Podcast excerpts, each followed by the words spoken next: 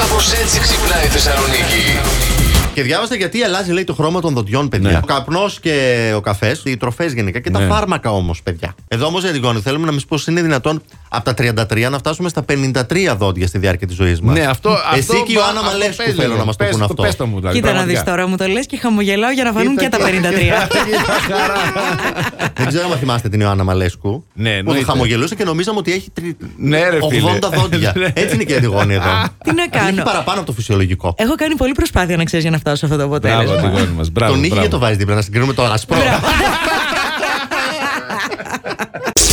Μια φοιτήτρια μπαίνει σε ένα ταξί στο Μεσολόγγι. Ναι. Ρωτάει ο ταξιτζής, Πού να σε πάω, κοπελιά.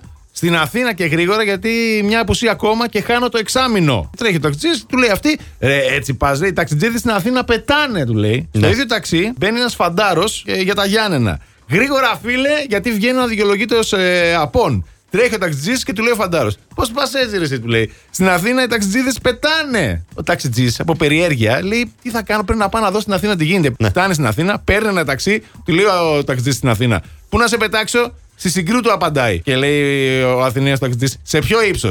Και λέει ο άλλος: Άστε τις μακακίες και πήγαινε από το δρόμο.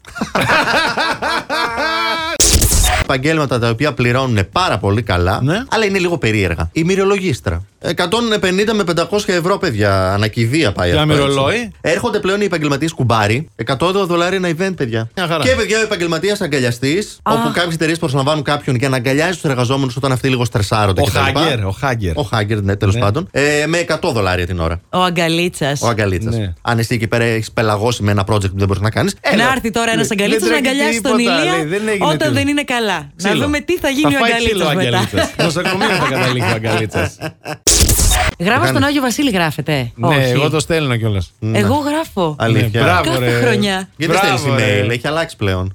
Όχι, όχι, το γράφω, το αφήνω κάτω από το δέντρο και την επόμενη μέρα ακριβώς το πρωί της πρωτοχρονιάς που ξυπνάω. Το έχει παίρνω, πάρει ήδη ο Άγιος Βασίλης Το και παίρνω, έχει το ετοιμάσει βάζω το στο δώρο της. πορτοφόλι μου Α. για να βγουν οι ευχές μέσα στην υπόλοιπη χρονιά. Α, Ακού τώρα τι κάνει. Άρα δεν το παίρνει ο Άγιος Βασίλης όταν έρχεται. Το παίρνει πνευματικά. Α, Α, εντάξει. πνευματικά. Είναι Ναι. σαν κάρτα μνήμης. Τα Ναι. φωτικεύει Μπράβο. όλα.